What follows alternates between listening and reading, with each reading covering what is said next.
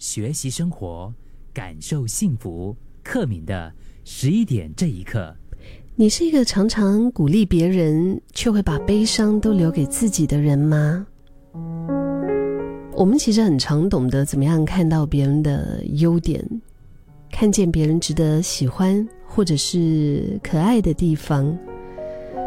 可是，当我们的眼光放在自己身上的时候啊，反而就能够很轻易的抓出很多缺陷。想想看啊，如果现在要你说出自己的三个缺点，嗯，可能你还嫌三个太少，说不完。呃，对我自己来说也是，可能我就是了解我自己的缺点是什么吧，可能可以不拉不拉的讲一大堆。嗯，但是如果要你在人群当中举例自身三个最引以为傲的地方，你可能会有一些扭捏。就怕太过自夸，甚至可能你讲了一两个，就发现嗯，想不太到还有什么了。我的优点呐，有点不好意思嘞，不知道要怎么讲嘞，是不是？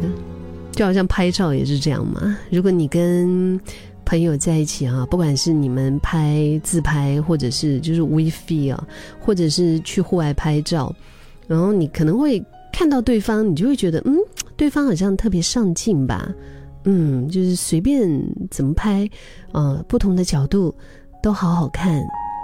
可是看自己的时候，你就会觉得，嗯，照片里的自己，哎呦，这这个眼神怎么这么呆滞？哎呦，那个双下巴，哎呦，好丑哦！那个脸怎么这么大？然后眼睛干嘛？那表情好奇怪，到底哪里好看呢？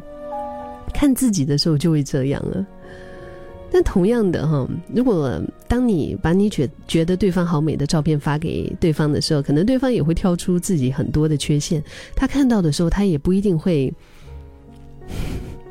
不一定会就完全的像你眼中那样会觉得哇，太美，太美，太美。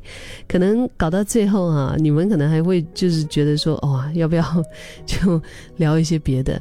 其实我们都会把自己想的。比原先的那个样子更糟糕一些。其实我们明明就是那么特别的存在的，其实这这种特别的存在是很珍贵的，但是我们却忘了学会用更完整的眼光来看待自己。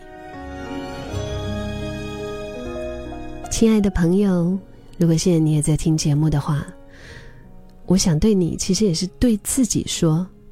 无论是外表、身材，或者是个性、习惯、生活，生而为人，我们不尽完美，一定会有那一些缺陷或者是脆弱。可是那样没什么不好的，那都很好啊，都很漂亮，没有一处是不应该存在的。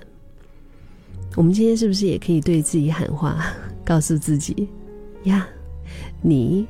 本身就是一个美好的存在。